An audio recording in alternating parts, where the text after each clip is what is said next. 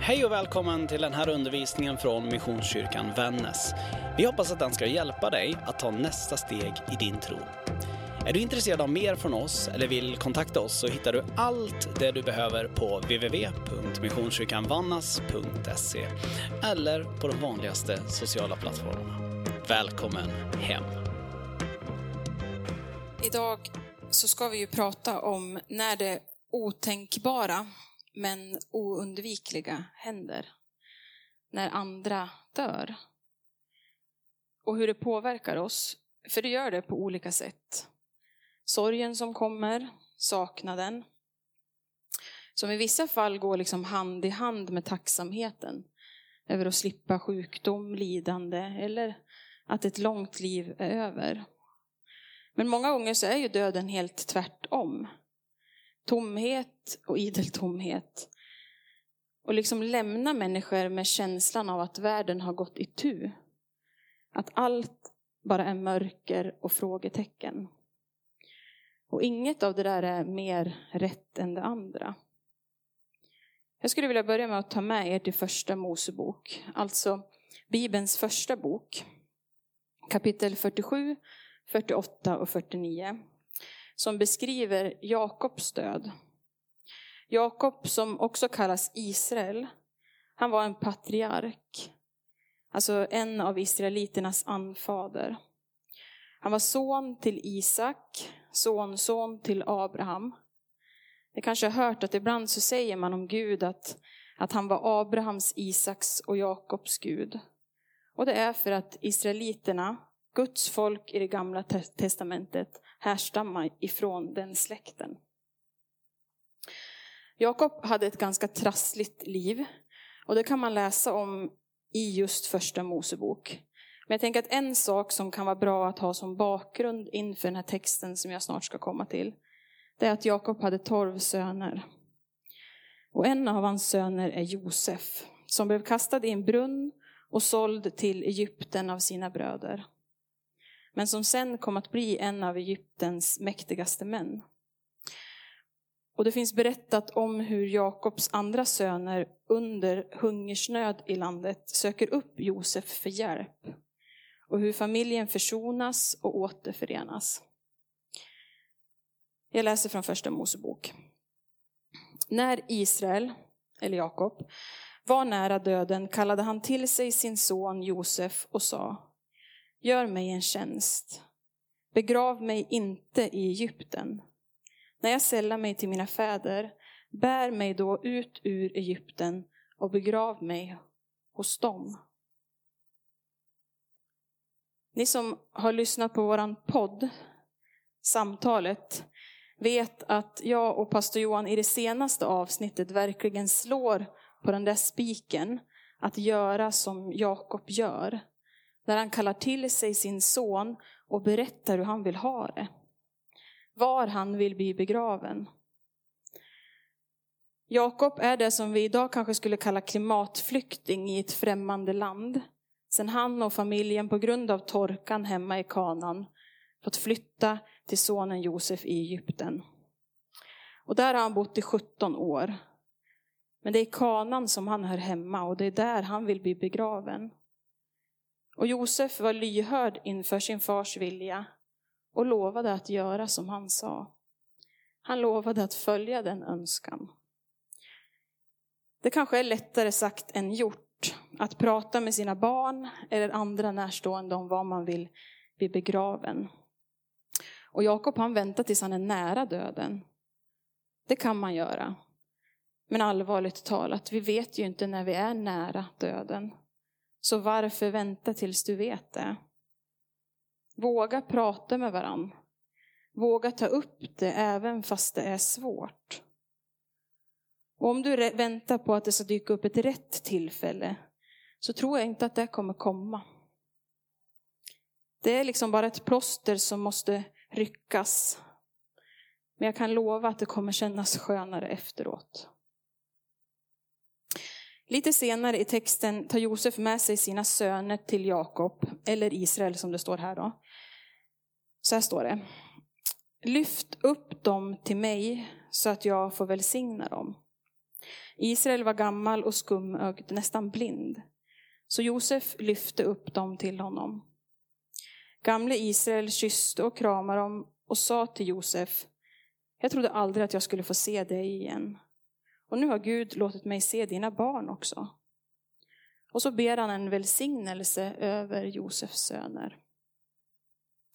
Må den Gud som mina, mina fäder Abraham och Isak levde med, den Gud som varit min herde livet igenom intill denna dag, den ängel som räddat mig från allt ont, välsigna pojkarna. Ekot av mitt namn ska höras i deras liv, liksom mina fäders, Abrahams och Isaks. Må de växa till sig och täcka jorden med barn och barnbarn. Och lite längre fram så samlar han sina tolv söner kring sig. Han vänder sig till var och en av dem. Det står att han välsignar dem och gav dem var och en hans egna särskilda avskedsvälsignelse. Som när jag läser inte bara hyllningar utan stundom ganska vassa ord. Där han också vågar peka på det de behöver jobba på. Sen kommer hans sista önskan igen inför sönerna. Allihopa den här gången. Nu sällar jag mig till mina fäder. Begrav mig med mina anfäder i grottan på hetiten Efrons ägor. Grottan på markerna i Makpela mittemot Mamre i landet Kanan. Marken som Abraham köpte till gravplats av hetiten Efron. Där ligger Abraham och hans hustru Sara. Där ligger Isak och hans hustru Rebecka. Där begravde jag Lea. Jakob hade inga mer förmaningar till sönerna. Han drog upp fötterna i sängen, drog sin sista suck och gick till sina fäder. Josef kastade sig ner över sin far med tårar och kyssar. Sen står det om hur Josef låter balsamera sin far. En procedur som tog 40 dagar. Att 70 dagars landsorg utlystes i Egypten och hur Josef efter sorgetiden får löftet av farao att faktiskt resa till kanan och begrava sin far där. Så beskrivs det hur Josef, bröderna och en massa annat folk följer med.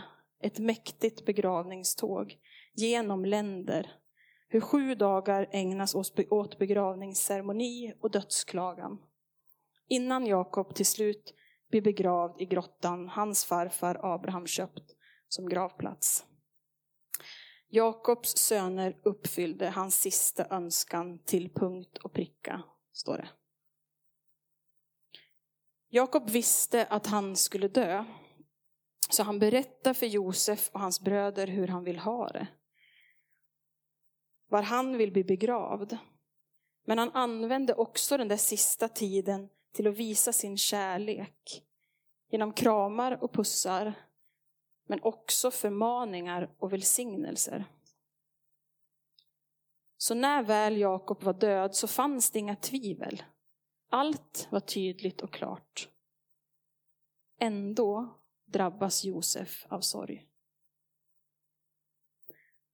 När min moster dog i cancer för några år sedan, då hade vi på många sätt fått övertid tillsammans med henne. Hon hade fått flera år mer än vad domen var från början.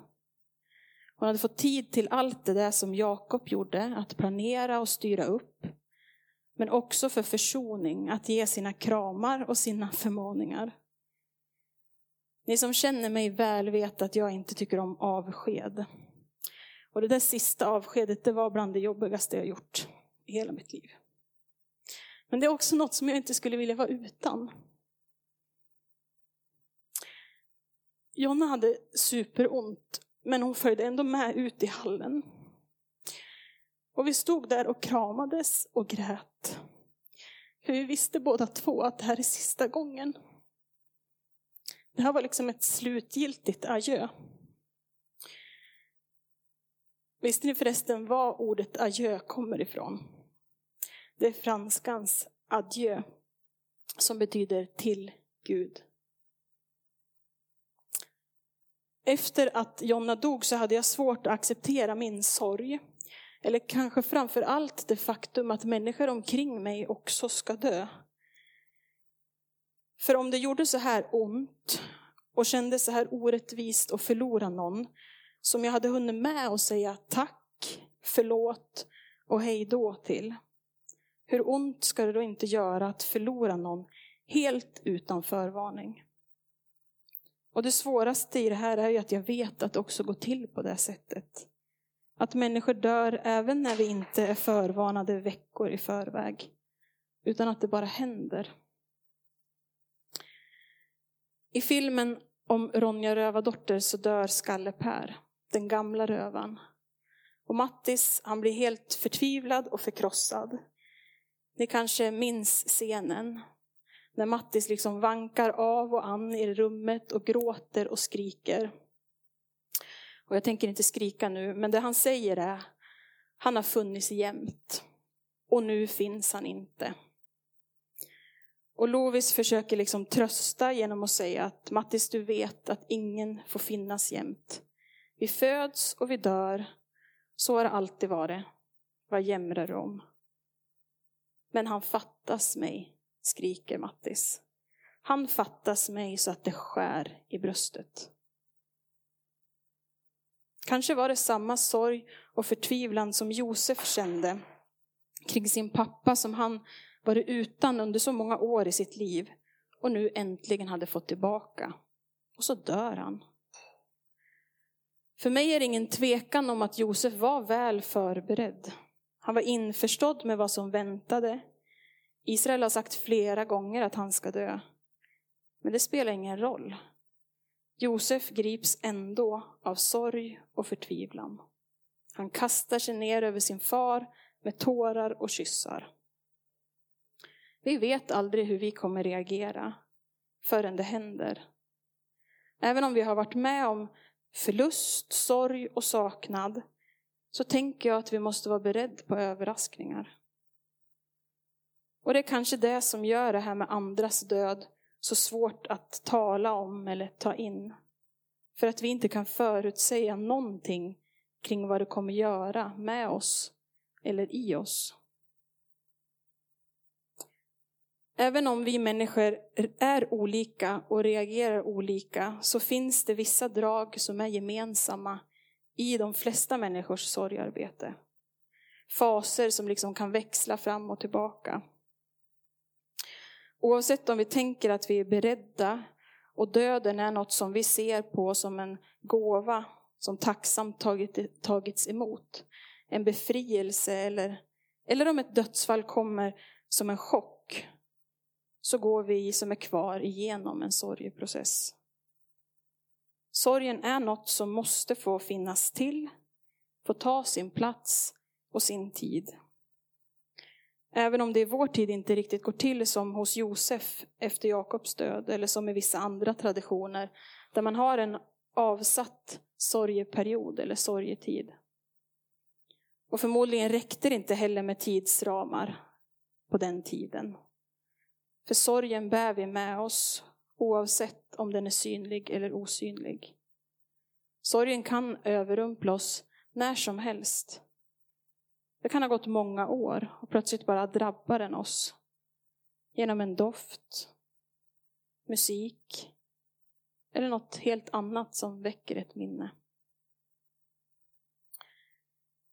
Det är så lätt att tänka att sorg bara är sorgligt. Men Harry Martinsson skriver så här. Varje djup sorg har förlorad glädje till föremål. Tappa inte bort denna riktning. Låt inte sorgen glömma sitt ärende. Sorg är den djupaste ära som glädjen kan få.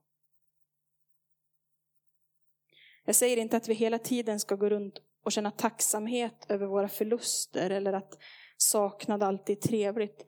Men jag tror att Harry Martinsson har en poäng, att vi inte får tappa bort riktningen. För i vad grundar sig vår sorg? Jo, i glädje och kärlek. När min moster dog så fick jag höra från andra att det var nog enklare för mig, för jag hade ju en tro. Och det tyckte jag var jätteorättvist. För det kändes ju inte enkelt. Och visst, precis som Jakob sa till sina barnbarn, så har jag en tro som har burit mig genom livet. Herden och hans änglar har beskyddat mig. Men det har inte tagit bort allt det där i livet som gör ont. Sorg och saknad är en del av att vara människa. Visst, det finns många som lutar sig emot det kristna hoppet om evigt liv och att mötas igen. Att döden inte är ett avslut utan en början. Men det tar inte bort det faktum att en människa som vi stått nära, älskat och vant oss vid att ha på jorden, helt plötsligt inte längre fysiskt är här.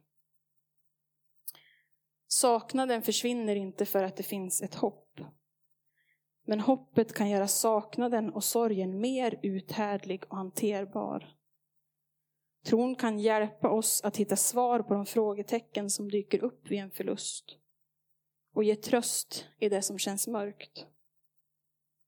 Genom alla tider har människor i sin förtvivlan och frustration vänt sig till Gud för att få svar och få tröst. I sitt andra brev till de kristna i Korint skriver Paulus. Han tröstar oss i all vår nöd så att vi kan trösta dem som är i nöd med den tröst vi själva får från Gud. Herren är inte bara tröstaren själv, utan han kan också hjälpa oss att bli tröstare. För en del i det här när andra dör är att stå bredvid och försöka vara medmänniska i sorgen. Och det kan vara svårt. Det kan kännas som att ingenting som vi säger eller gör gör någonting bättre eller lättare. Och det är ju sant. Ingenting som vi gör kan förändra det som har hänt. Och Det kan finnas råd att hämta på diverse hemsidor eller i böcker. Och det är inte fel. Men det viktiga tror jag är att ha insikt i att sorg ser olika ut och därför hanteras olika. Precis som du och jag kommer reagera olika och att det inte går att förutspå, så går det inte heller att veta hur vi ska bemöta. Ofta kanske vi rycker tag i det Jesus har lärt oss i gyllene regeln. Allt som du vill att människor ska göra för dig, det ska du också göra för dem. Och jag säger inte att den gyllene regeln är dålig nu, missförstå mig rätt. Men det är inte alltid att det funkar, att vi kan utgå ifrån oss själva och våra behov. Utan det är viktigt att vara lyhörd. Det är alltid viktigt, men extra viktigt med någon som är i en sorgeprocess. Med det sagt, det betyder inte att du ska undvika människor i sorg. Välja att låtsas som att ingenting har hänt. Och när du tvingas möta det som blir obekvämt och det kanske känns som att du hellre vill fly över på andra sidan gatan. Be istället att Jesus som alltid går med dig också ska vägleda dig. Lägga orden i din mun. Att anden ska verka genom dig och visa vad den här människan behöver. Och samma sak gäller för dig som lever med sorg och saknad. Det kanske känns tomt och ensamt. Men du är inte ensam. Jesus är med dig, även när du inte känner det. Han har sagt, kom till mig alla ni som är tyngda av bördor och jag ska skänka er vila. Och jag tror inte att det bara gäller fysisk börda eller fysisk trötthet, utan också när vi är tyngda på andra sätt. Vi får vila i honom. Det står också på flera ställen i Bibeln om att våra tårar ska torkas. Att han ska torka våra tårar. Så gråt. Jesus sitter bredvid och när det är tid så torkar han dina ögon. För han är med. Han har lovat att vara med oss här och nu. Men han har också lovat en framtid tillsammans med honom. Den nya jorden, evigheten, där sorg inte finns. Men tills du är där, hemma hos Jesus eller hemma hos fäderna som Jakob sa, ta lite lärdom av det som Jakob gjorde inför sin död. Lätta på sorgen, bördan och frågetecknen genom att tala om hur du vill ha det. Ge utrymme för att välsigna och förmana, för pussar och kramar. Och du som istället är i Josefs sits, ta lärdom av honom i att stanna kvar och lyssna. Lova det som är möjligt och ge utrymme för att ta emot välsignelser och förmaningar, pussar och kramar. Och i de fall där det aldrig kommer på tals, var den som vågar ta upp det. Våga fråga dina nära och kära. Låt det där otänkbara bli lite mer tänkbart. Det är inte farligt. Amen. Hej, det här är pastor Johan. Så roligt att du lyssnat på den här podden ifrån oss. Jag hoppas att den har fått betyda något för dig och min bön det är att det du fått lyssna till, att det faktiskt har gett dig praktiska verktyg för ditt liv framåt. Vill du veta mer om oss så spana gärna in vår hemsida. Där finns också fler poddar och undervisning. Har du lyssnat genom Spotify eller till exempel en poddapp så får du mer än gärna prenumerera på vår kanal. Gud välsigne din vecka.